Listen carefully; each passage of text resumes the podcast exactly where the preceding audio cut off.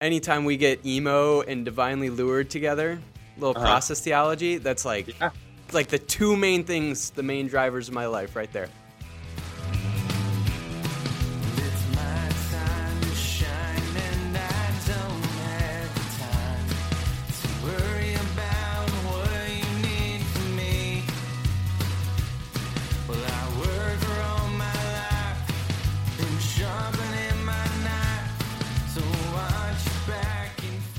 Welcome, Religionless Church. I'm really excited for you to be a part of this episode today, to be listening in. We have an amazing, gem packed episode for you all. We have Tim Burnette. Tim is a pastor, and he'll be explaining a little bit about what he's doing. But we have this great conversation about process ecclesiology. You heard it here process theology intersecting with ecclesiology. You put those two together and we get process ecclesiology. So I'm really excited for you to be able to listen in for that. It was such a zesty episode that I was really excited about. We also have some great tunes, kind of Bob Dylan esque, even even a little bit of Johnny Cash in there. So our artist is James Worsham, and he's actually a Twitter friend of mine. But you'll hear him later on in the episode. So you'll hear a good chunk of, of Tim and I, and you'll hear a little bit from James, and then you'll hear kind of the finishing bit between Tim and I's conversation. So I'm really excited for you all to be listening in. If you're wondering, what an ecclesiastical heck could religionless church be? Let me give you a little, a bit of my two cents of what I think religionless church is. Religionless church is kind of a play on words of a concept that Dietrich Bonhoeffer, the late theologian, came up with, when, in which the term that he came up with was religionless Christianity. So I'm kind of turning that on its head a little bit by talking about the religionless church. You may be wondering, what in the world could religionless church be? I am thinking and imagining of a church and a space and a way of being the church that is deinstitutionalized, decentralized, and radical. So, I'm hoping to give voice or be a space for voices to speak into that. So, to continue to be a space to highlight those voices, if you have not done so, you should first give us a rating. Tell us what you think about the show. Give us five stars, preferably. So make sure you give us a rating. Also, check out all the websites. You'll see a number of websites in the description. You'll see a website for the Way Collective, which is the church that Tim has started. You'll see the website and some links for James and his music. And you'll see my website and some links to get connected with me and with, with Religionless Church. So make sure you are checking all of those links, getting connected with each and every one of our guests, and with myself.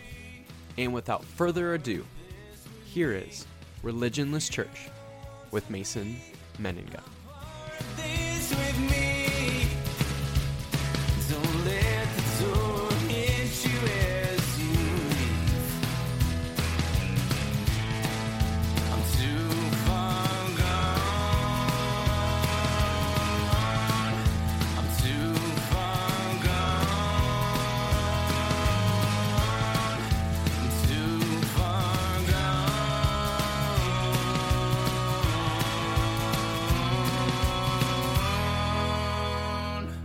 So today we have Tim Burnette. Is that how we say Tim? Burnette? Right?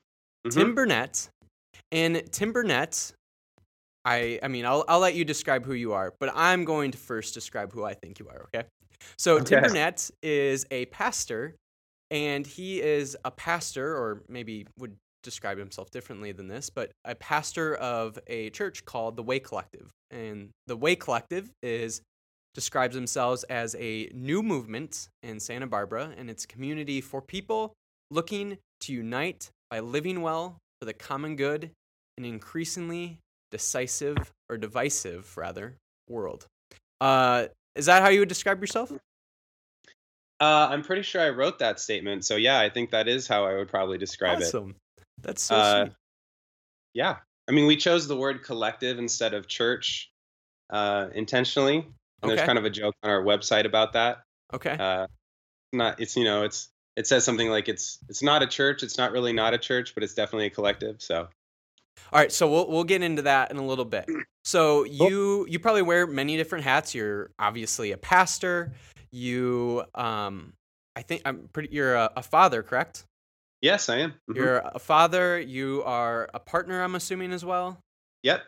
And so you're you wear many different hat, hats in the world. I'm sure you do many other things, but I'm more curious with who is Tim Burnette to Tim Burnette? Wow, that could go a number of directions.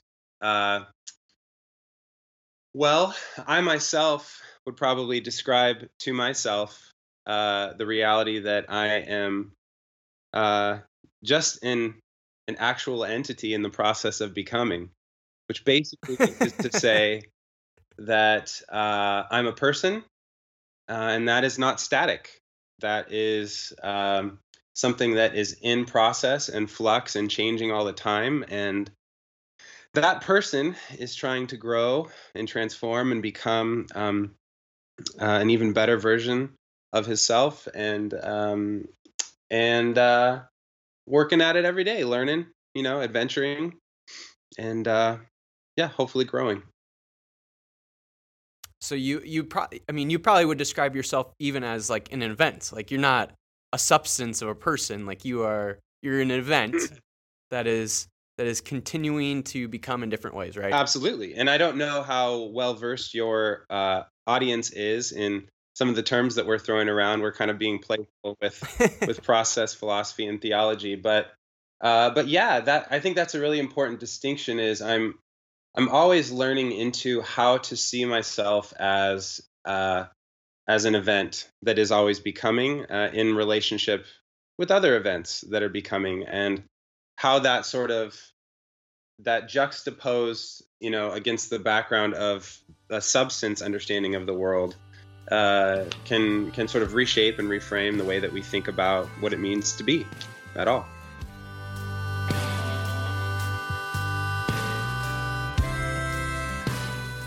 So, quick side note before we get into more process theology and before we get into some of the other questions and conversation points that I want to take us to, uh, I want to first describe my like first entry point that I can maybe point back to about my introduction into process theology. And this introduction point was probably actually like five years before I even heard of the term or even the concept of process theology but kind of in my the past year in my reflection back on process theology and kind of how I've journeyed into this world of of process thought I still remember a moment I would have I think I would have just have graduated high school. I was either like just had graduated high school or I just finished my first year of college. It was kind of one of those years. And I was at my best friend's house and we were like cooking up broths or something, um, doing some sort of backyard grilling or whatever, right? And we got into this kind of philosophical discussion. And I mentioned him at one point. It was kind of random in the conversation, but I was like, you know, what like what even like makes us human? Because we're getting at the point in like within history with our technology that like my arm and like this com- um, composition of body parts is not what makes me Mason. Right. And I mentioned to him, I was like, Cullen, I I think actually what makes us human is our ability to like have memories of an experience. Like it, something about an experience is what actually makes us human. And I remember having that thought, and I know that's not like obviously the the most well developed thought of process thought, but that was like my first like starting point into like thinking in a process thought way. So just just so you know where I'm where I'm at, and I don't know. I just thought that was a really kind of cool moment to to kind of pinpoint back on. Love it. But- There you go. Thanks for sharing. So so what let, let's kind of first start dabble into some of these questions and i think it's helpful for the audience to hear kind of where you root yourself. So, uh, oftentimes in our culture, we love to root ourselves by telling people what we do. So, I'm kind of interested in that. Like, what what is it that you currently do in the world? I, I mentioned, you know, pastoring, Yeah. but I'm sure you do a number of, a number of other things. Yeah. So you mentioned uh, a few of my relational modalities there: uh, pastor, uh, father, partner, uh, friend, son, you know, grandson, all that, all that kind of stuff. Uh, hmm that's all a part of it. I, I think I see partly my vocation as not just pastoring, but curating, uh, um, Mm. creating space in, in that way for people to have experiences that are transformative um, and that help them, you know, shift their lens to see the world in a different way. Uh, so that's a that's a kind of a more aesthetic play on I think what what much of pastoring is.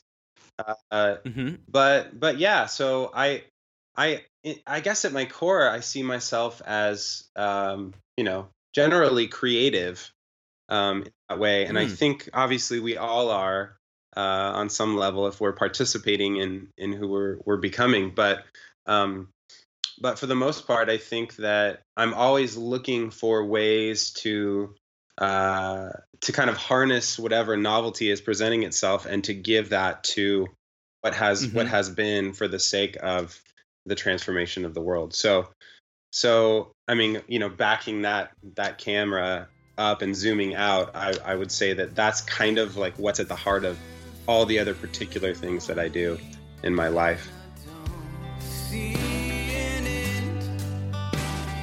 Do you wanna be? Uh, so one of those many things that you're creating and curating right now is the Way Collective.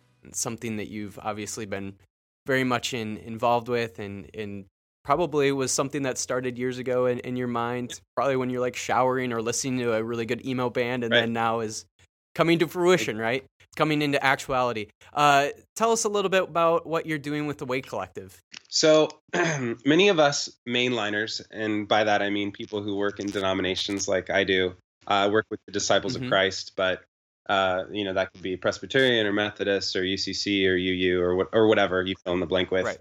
are sensing that uh, we are uh, in a in a time of change, um, and and the future looks bleak for a lot of, of people and um, and yet I'm I'm sort of in this point at this point where I'm carrying uh, a deeper sense of the the gift of the the vastness of the Christian tradition and wanting to help steward it uh, into the 21st century, whatever it's going to look like, whatever Mm. new iteration it will take. Uh, and so with the Way Collective, it's really our attempt to open a space so that people who are sojourning in uh, this postmodern place can come and engage and learn and converse and dialogue uh, and grow. And so we're being intentional, I, I think, with with the language that we're using to craft that space, and uh, we're calling ourselves sort of a community of shared practices and values rather than beliefs. So the way and way collective is really encouraging a way of being in the world, not a way of believing. Uh, you know, Mhm. our beliefs are sort of just inherent in, in everything we do, anyways, and so we're we're trying not to, you know, place an emphasis there so much so that we become divisive ourselves because of holding on too Right. tightly to certain beliefs. Uh, and yet, you know, I, I think we're locating ourselves in the in the Jesus tradition. So we're we're trying to figure out what it looks like as a community to uh, inhabit our faith in such a way that we're pushing ourselves outside of uh, the tradition as well. And so, so that looks a number of different ways. But yeah, at our core, we're a group of people who are committing to practicing the way of Jesus in the 21st century. Uh, and that's just necessarily going to look uh, quite different than it has in the past, just simply because of the world we Mhm. live in and how it's changed.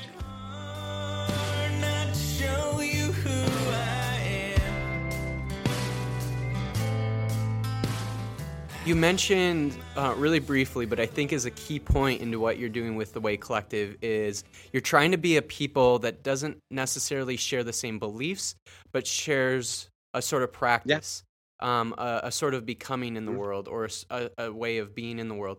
Uh, can you talk a little bit more about like maybe the difference between what you see with uh, some uh, traditions having a shared belief system, but you having a shared being system, if you Right. will.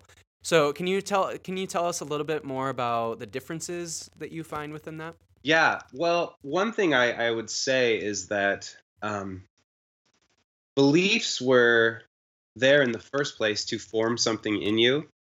And the problem that we've inherited as postmodern people from Enlightenment thinking is that we we sort of confused the beliefs themselves for the the transformation they were supposed to uh, spark in us. And so, uh, so that being said, uh, I think we've confused f- like form for function. And so, part of the emphasis Mm. on way a way of being is really to get back to the function.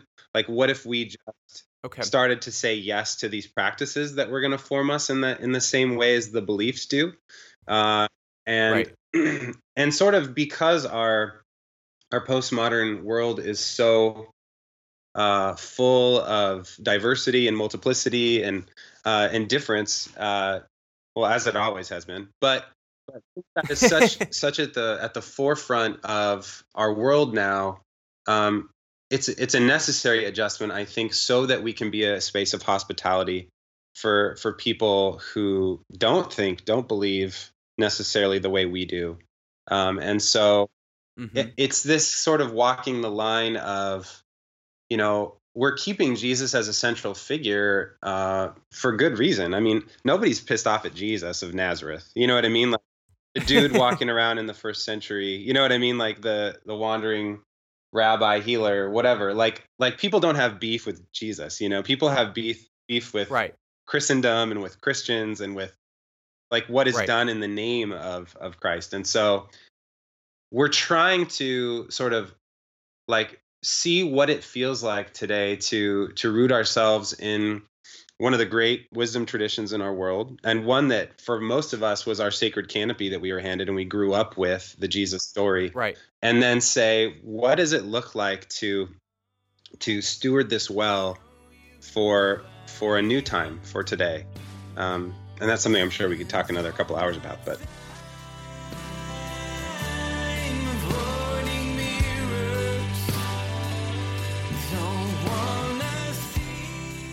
it's kind of interesting this dynamic of belief and being um, because I, I, I'm a person that's really influenced by Peter Rollins' Yeah. work, and I, I don't know if you're if you're a Peter Rollins fan, but he he has this kind of uh, he, he takes this sort of psychoanalytic approach to um, Right. theology, where he talks a lot a bit uh, or a lot about how belief actually functions. So he's not really interested in what one actually believes. Like that's not his Yeah. care.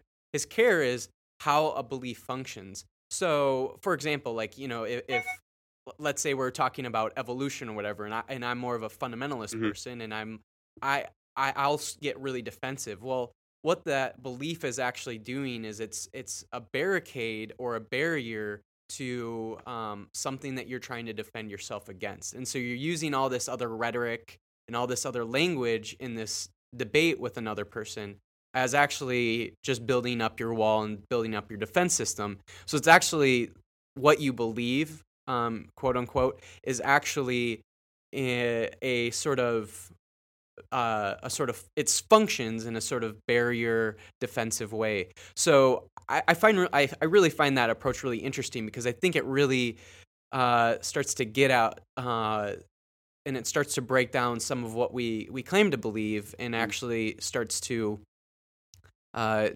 reveal to us a little bit more honestly about what is it that we actually believe and then if we do believe those sort of things like does it what, the, what how does it function in our lives? Right. and so I think there's something there. And I, and I think the way collective from what I've seen and from what I've heard you talk about and it, it seems that you are now forming a sort of community and practice around that idea of trying to uh, maybe not emphasize so much necessarily on what what is believed, but how belief may function, and then maybe how we can find our being within a community. Absolutely. I mean, I think that's a lot. That's a lot of what we're doing. I mean, and I I know Pete uh, and have for for a number of years, and he came up to do an event with us, Pints and Parables, probably like uh, May of last year, maybe. Oh, that's yeah, awesome. yeah. No, he's he's cool. He's a he's a he's the homies. So, uh, but one one other thing I would just tack on to that probably is that you know that that's one of the the largest shifts I think in our in our time in terms of the Christian religion is this movement from orthodoxy to orthopraxy. You know, like what does it look like to to Mhm. practice uh, our beliefs? You know, um, that's Right. that goes all the way back to like existentialist critiques. You know, like years ago. Mhm. But but um, what was I going to add? Oh, one of the framings I think is really helpful is that you know process people like John Cobb and Philip Clayton talk about uh, well specifically Cobb um, has a book called uh, The Structure of Christian Existence, I think, and he talks about Okay. how our belief systems are really sort of these tapestries that are actually structures of of being or of existence, and so um, Mhm. you know if you think of like if you went through the entire Christian uh, you know docket of doctrines and like what they all are supposed to mean and what they they uh, stand for and what they are supposed to shape in the life of the believer like the point is you know moving you to a structure of existence that is more in line with the claims of that that structure you know? Mm, so yeah, right. whether it be Harmonizing those. yeah more. right so so for me i'm i'm thinking like i don't think we should lose either you know but but Mm-hmm. let's talk about what uh those beliefs were there for and then let's let's not let's not obsess over them obviously but let's also um be comfortable with people who believe differently uh hmm yeah, and and that that's a ne- nes- like I would say that's a necessary shift that we we need to make today.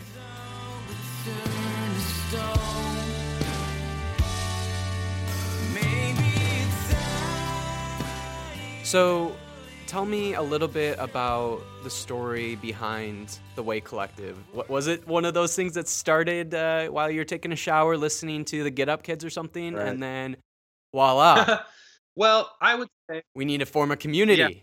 Is that is that what ended up Well, happening? I would say that like it's been a process itself uh, in development, and so years ago, I I worked at used to work at a PCUSA church for a long time, um, and uh, that church was swinging more conservative and leaving the PCUSA, and so I was kind of going the Mm. opposite direction, and so there was a natural sort of parting there that happened, but uh, out of that, I, I I wanted to open this space that had been opened up for me on my own personal uh, journey, and I I wanted it to you know like part of what I had to do was sort of curate this conversation for myself by reading this author, listening to this podcast, trying to figure out like how the all these Mhm. pieces fit together because my my local church community was not a place I could process all, through all this stuff. And so I really just wanted to see a space opened up that was consistent for people in one location to kind of just go on this spiritual journey together, uh, whatever that looked like. And so we probably four years ago now, we we tried doing this uh, where I used to live with some friends, and it was good. It, it was fun. It was a it was kind of a deconstructive space, as tends to be the case in these Okay. um, kinds of communities. But right. but for the most part, it wasn't ever really like substantive at all. Um, and I don't know if I really like that word, anyways, as a process person. But it was it didn't ever feel like uh, there was um, any flow or movement to where we were heading. It was just sort of amorphous um, and chaotic in, in some in some ways. And so out of that, uh, I sort of I think I think I learned from that experience that that people who want to start a movement also need to not only know just what they're against, but what they are for. and so the evolution of it is that now if you if you look at the language that we have on our website and what we're trying to do as we sort of commit each week to these practices and values is hey like there's lots of things you could be about in the world um, uh, lots of things you can stand against in the world but this is who we are and um, and i hope that that this is sort of an invitational uh, way of doing it in a non-coercive way. Um, so yeah, that's Mhm. sort of the history of of it. But as many of us know, there's like this exilic experience of of like journey today that for people who grew up in the Christian faith, that they're kind of one carrying all these questions and doubts and concerns and wondering if there's even anything left on the other side. And so um, hmm this is sort of a, an attempt to, you know, keep moving um, forward, whatever that looks like. And uh, yeah, it's been years in development. Mhm. So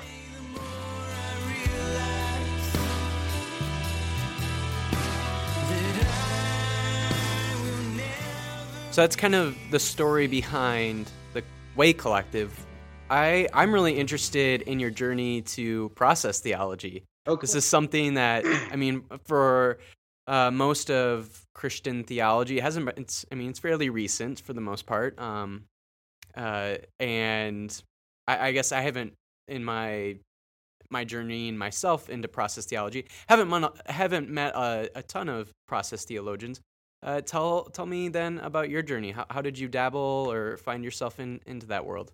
Yeah. So, uh, so when I was in grad school, um, I, you know, amidst all the the learning and the the ideological deconstruction and the changing that happens when you're when you're in that environment, I had an experience of suffering that was really great as I was diagnosed with cancer, and so Okay. uh, I sort of had this this existential crisis to couple with all that deconstruction that was happening. And um, out of that experience, I was carrying all kinds of new questions and and hurts and um, desires that that weren't being met, like in in my study or even in my church community. And so uh, I had a prof- one professor um, in grad school who I could tell like wouldn't say things that he uh, really thought in class, but or to what he was saying. And so I would stay after and sort of just pepper him with questions. And sometimes we'd be there for like an extra hour or hour and a half, just hmm going through like the huge questions. And it turns out he was a closet process theologian. Closet because Wow. uh, Fuller, where I did my MDiv, wasn't really Right. uh, um, hospitable, you know, to, Right. To probably process people. But so that was my my gateway drug. And then as I sort of started to, I, I was just craving a more philosophical theology, anyways. So um, hmm and and that was there um, in Whitehead. So so through that, you know, I got I made fast friends with the homebrewed Christianity guys, and Right. you know, Tripp and Bo were are some hmm buds still. So, um, but that was an easy connection, and then the whole Claremont connection, and then it was just Right. so, um, so yeah, and then ended up, you know, studying with John Cobb uh, last year. So that was fun.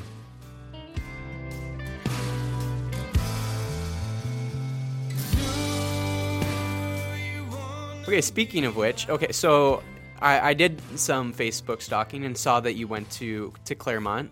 Um, I'm still there. did, oh, you, you're still there. Okay, Yeah. are you in a PhD program? I'm actually doing a DMin instead. Oh, okay, Yeah. awesome. Yeah. Okay, so you're you're getting your DMin at Claremont, which is known as like the process school. Mm-hmm. Yeah. Uh, what what's your experience been like? What what has it been like interacting with John Cobb? And I, I'm sure you're interacting with Clayton. And Yeah. maybe, is Suchocki still there? I, I don't know all the, all those names in process theology that Right. may or may not still be there. But Yeah. yeah, what what are uh, what's been your experience there? Well, you know, my experience has been that I, I started working with an organization called Pando Populus uh, a few few years ago to help them put on the huge Whitehead conference. Um, Okay. And ever since I've really gotten into relationship with these people, it's just sort of been an infinitely uh, beautiful experience because if you're looking for a group of folks who are sort of progressive socially, open theologically, um, you know, welcome diversity and education, uh, and care for the environment and the poor, and uh, you know, things like, uh, you know, like wanting to see, um, you know, the the beauty of the tradition carry on. Like this is the group Mhm. of people, um, and it's not that there aren't other you know schools of thought out there that that are doing um, good work or even you know metaphysical speculation that that is helpful i, I just think that there's something special about um, well specifically process but claremont obviously too Mhm. and you know when you're hanging out with 93 year old process theologians who you're seeing what their worldview has shaped in them over time it's pretty attractive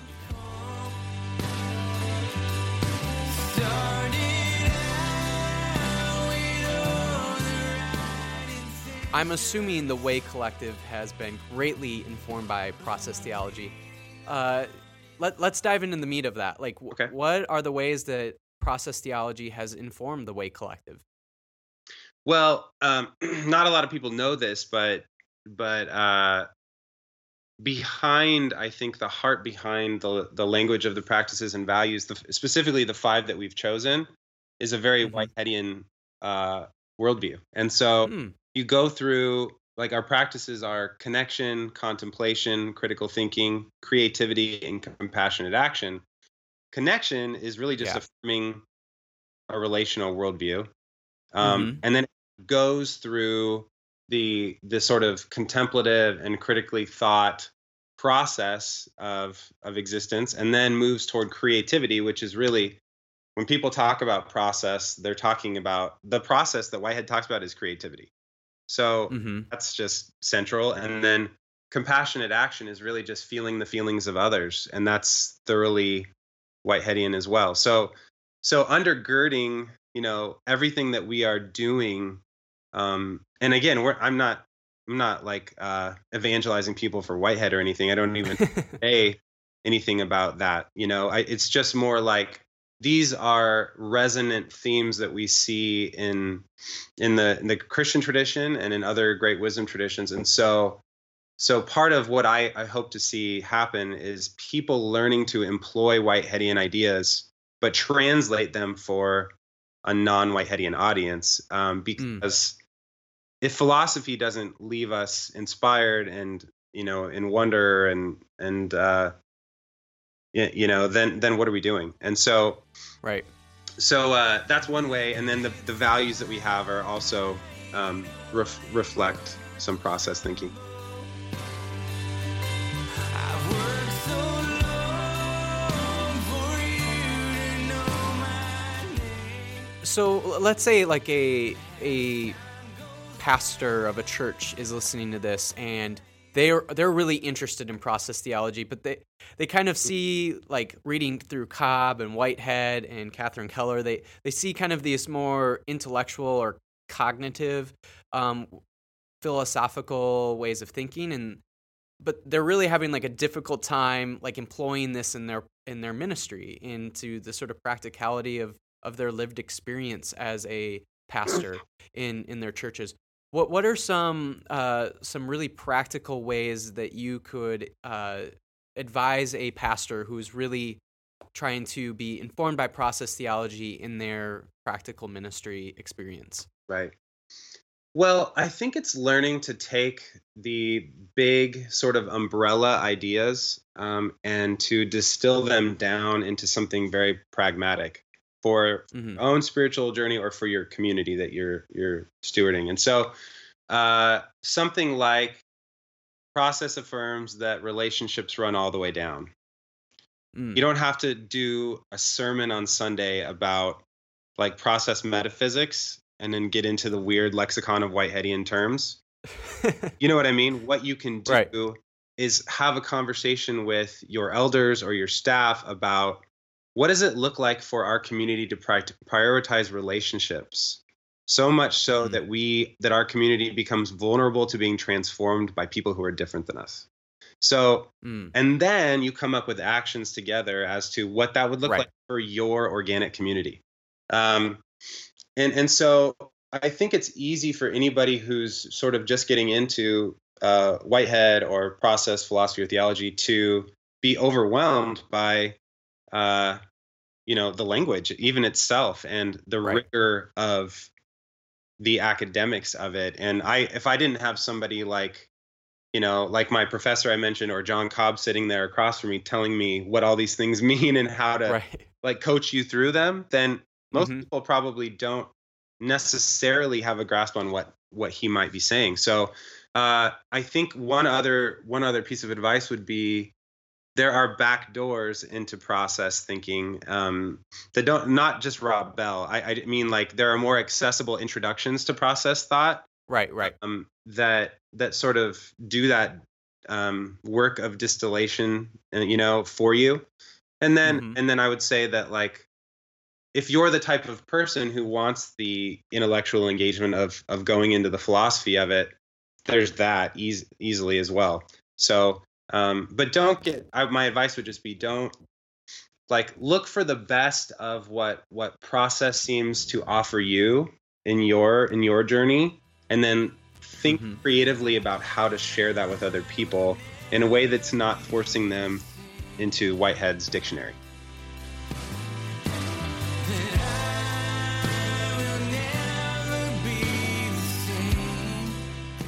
So the music that you've been hearing throughout the podcast is by our friend James. So I'm really interested, James. What inspired you to make this this EP that we're listening to? Oh man. Um well, it was I was working in full-time ministry um, from 2012 to 2015 and that Mm, once I kind of stepped out of that, that's what um, kind of inspired it all and it was man, I didn't write any music at all for like over 10 years. Oh I was- wow. I was like completely dried up um, and leaving ministry. I mean, it's a long story, kind of what happened, but basically, you know, me and the rest of an entire staff were kind of driven off um, into our going our separate ways. And I was a worship pastor in a suburb in North Dallas, and Hmm. yeah, man, it was just mostly that. It was it was a lot of just kind of feelings of resentment and feelings of confusion and struggles with faith and Mhm. and a lot of struggle with how the church in America operates. And once you you know, I've worked in churches from from 10 people to 5,000 people. I've I've done kind of every I've done mega churches, I've done medium Mm. churches and I've I've kind of seen it all. And the the common denominator I saw was there's a certain type of person that tends to lead those things and it's and it's very similar to american politics it's Mm. it's a kind of a deeply insecure man that needs that feels like they need to control things and they need Right. to be in charge of everything and i i just find that to be gross and i find it to be kind of antichrist to be Mm. honest Very much so. Yeah.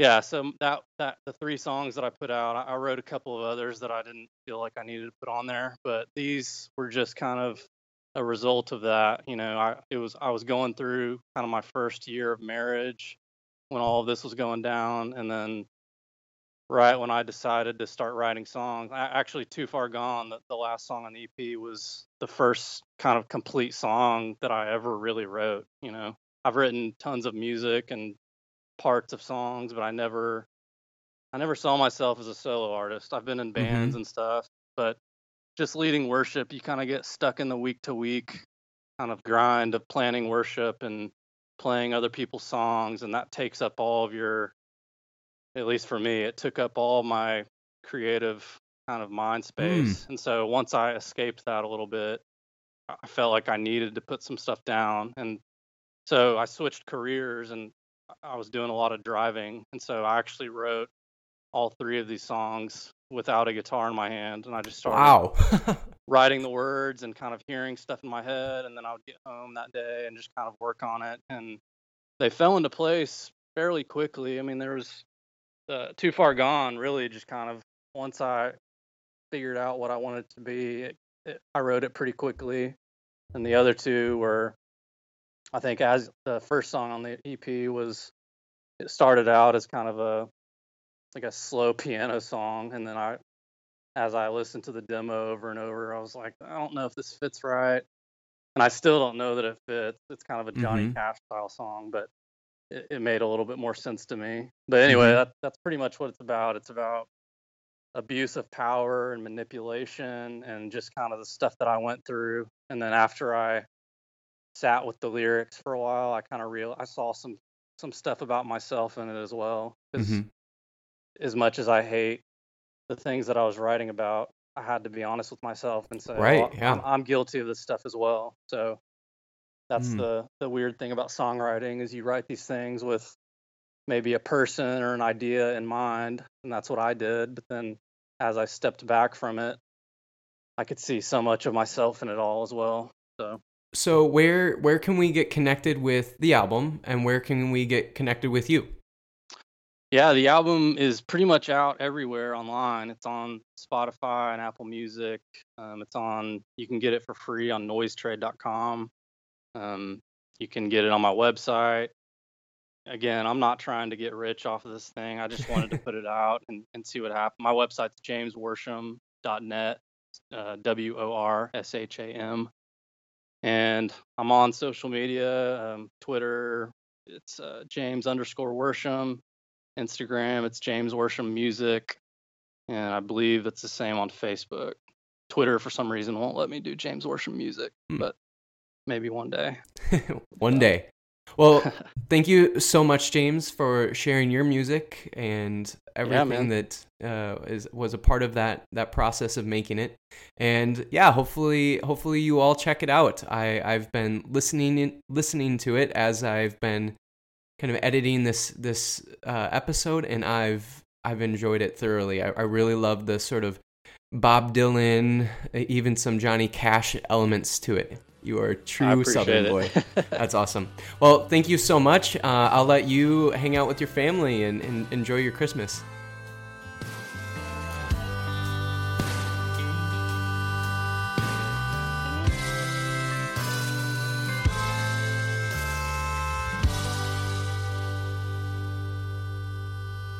The the podcast is Religionless Church. I don't know if I told you that when we were mentioning this. Did I? You did, I think. Yeah. Okay. All right. So so we call ourselves we, we call the podcast Religionless Church. Okay. And obviously it's kind of picking up on the idea of religionless Christianity, which Bonhoeffer uh, talked a little bit about before he was killed. Uh huh. And you know, there's been a number of people who have kind of dabbled in with what that means, and uh, so I, I've kind of got my own, my own thoughts on it. But I'm really interested. The, the reason why I invited you on was because I think the Way Collective is starting to tap into this idea of what I think religionless Christianity and and if you further it a little bit along, uh, religionless church Mm. may have meant.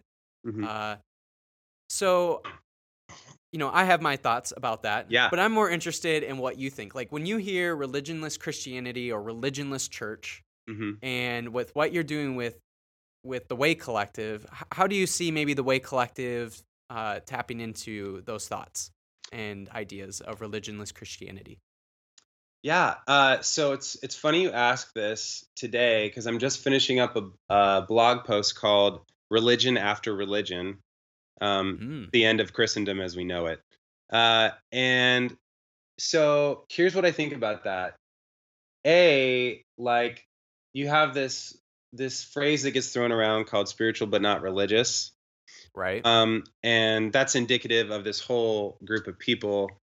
Uh, but I'm more interested in radicalizing religion in the sense of getting back to the root of of what religion actually is. And the Latin of that word ligare means bound together. And so Hmm. if you're a relational person, uh, like either of us, you know that we are inextricably bound uh, to to one another and to our world. And Right. so, really, to be alive is to be religious. Um, the question Hmm. is, what are we going to be bound in, uh, or what what will bind us together in the future? Uh, I hope it's things like I mentioned in our in our practices and values. You know, um, so for me, what what Bonhoeffer's talking about there, and what Pete picks up on, and some of his his thinking uh, is really that institutional religion that that got in bed with empire in the fourth century and carried on all through the West and got handed down to us um, in the form of what I call the the bad five C's, which is crusade, coerce, convert, conform, and colonize. Uh, Mm. that's what we are resisting. Um, and so, if it's that kind of religion, I think we do need a religionless form of church. But if Mm. it's the radical religion that I'm talking about, about as to asking the questions about what will we be bound together by now that will form us uh, in our civilization in such a way that we are promoting life, uh, hmm then that's another fascinating conversation because the Way Collective is really attempting to sort of be um, constructive in that way. Uh, you know, to say, what if it was this? You know, and my hope is that other people all over the world are starting to ask these questions and create organic expressions for their communities that don't look like what the Way Collective looks like in Santa Barbara.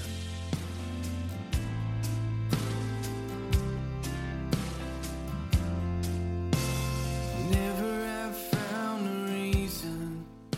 Interestingly, that you you mentioned about like empire and Christendom being part of that. I, I really think that like that's what Bonhoeffer's getting at, right? Like he had, in fact, he wa he was killed by by um by a, a sort of authoritarian empire that um that in many ways uh, decided to get in, in in bed with with um, the the church. Right. Uh, now there were you know a number of of Christians in, in Germany that refused to, and um, many of them ended up being killed. Mhm. Um, Bonhoeffer being one of them, but. i- i and it certainly seems that Bonhoeffer is getting at that. I, even Kierkegaard was getting at that with with Denmark and, and what, what he was experiencing with Christendom there. Sure. Um, what I think is interesting, so that's what they're talking about with religionless Christianity. The reason why I like to twist it a little bit to religionless church is I think that there are a number of practices or ways of being that the church has uh, been informed by or influenced by with Christendom. There, there are certain practices that the Oh, church yeah. engages with, right? And there's certain ways that the church churches all around the country organize that are completely informed by a by Christendom. And so what I'm interested in then is how how is it that we organize? How is it that we share life together in community as a church or however you want to call it? How do you do that in ways that um, are post Christendom or Yeah. um, are maybe even anti Christendom that are trying to really push back against some of those practices that were um, that were informed by Christendom.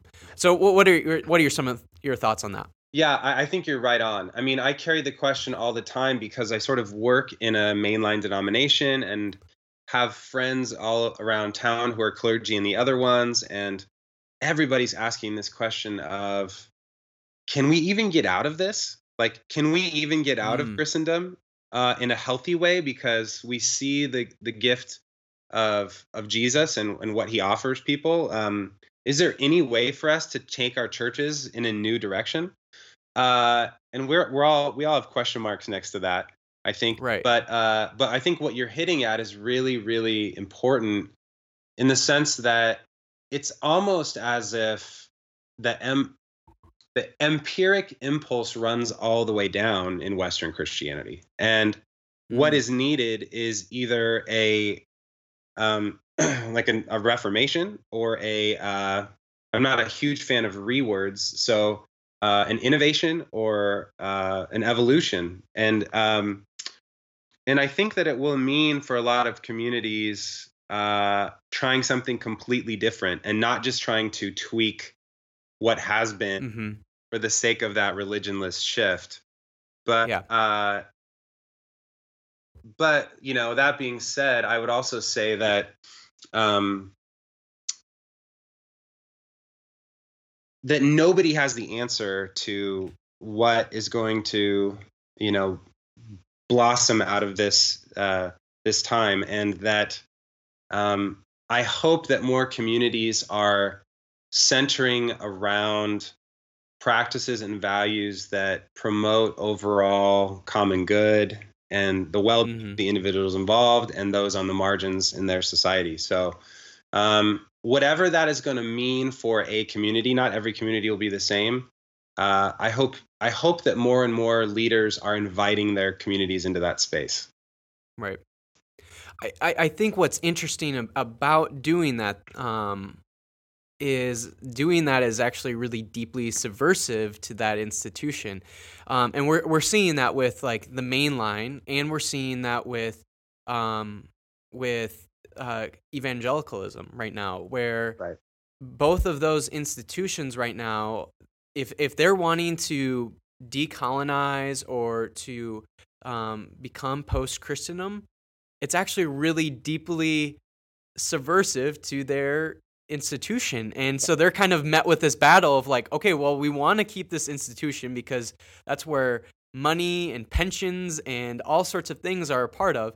But at the same time, if we actually want to do this thing of decolonizing or um, de Christenoming, Uh-huh. if you will, if we want to do that, then we're actually going to be very subversive to this system that was built up because of Right. Colonialization and Christendom. So it, it's kind of this this battle that they're that I, see in both the evangelical world and in the mainline world that they're having to to really wrestle with right now. Oh, yeah. And th- that's why I think what's interesting about the Way Collective is that, um, I, I mean, is this a Disciples of Christ project at all, or?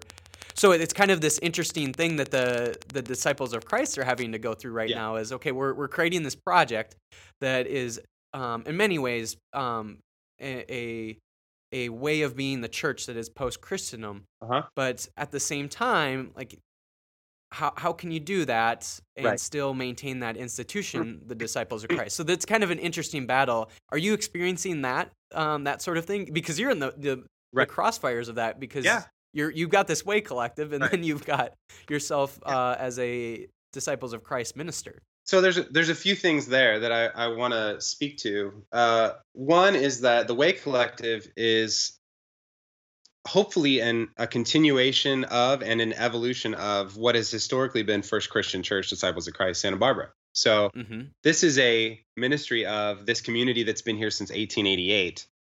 Mm-hmm. Um, and and yet it looks you know quite different, even though um, there there there's some resonances. Uh, so here's the fascinating thing about that: the disciples, I think, are uniquely poised to be the one denomination, quote unquote, that can shift gears in this way uh, and not lose traction as a movement. And here's what I Hmm. mean by that: we should be the one quote again i'm using denomination in scare quotes because we are a movement at our core not a denomination we've institutionalized in part because that's what it takes to manage something that large uh, Right. and we've got pension and we've got you know uh, requirements and different things that that the ministers have to um, you know continuing ed and all and all the things we have to do Right. to stay uh, standing but but at, at its core the disciples split off from the presbyterians to say we're going to be inclusive of all Christians. Anybody who calls himself a Christian can come to the table and have communion with us. We don't care what it means for them. And so, Mhm. if you think of that as a um, sort of a platform on which to build something like we're talking about, we now get to shift gears, having been traditionally this historic denominational church that has been here since the 1880s.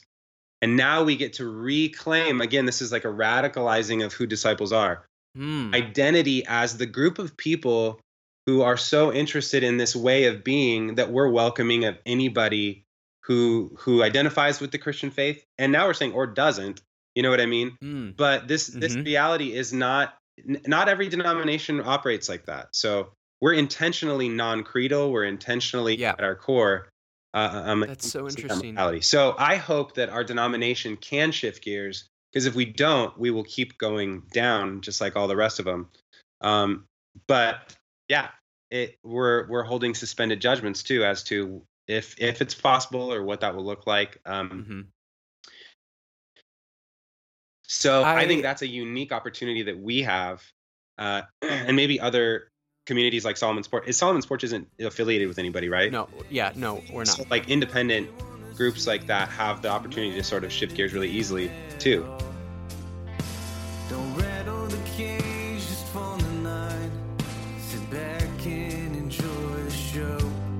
We went down. How ecclesiastically zesty was that? I was like, I I mean, I wish you could have been able to see my face on on my computer screen as we were skyping that that uh, that conversation in, because I was just in this constant state of awe.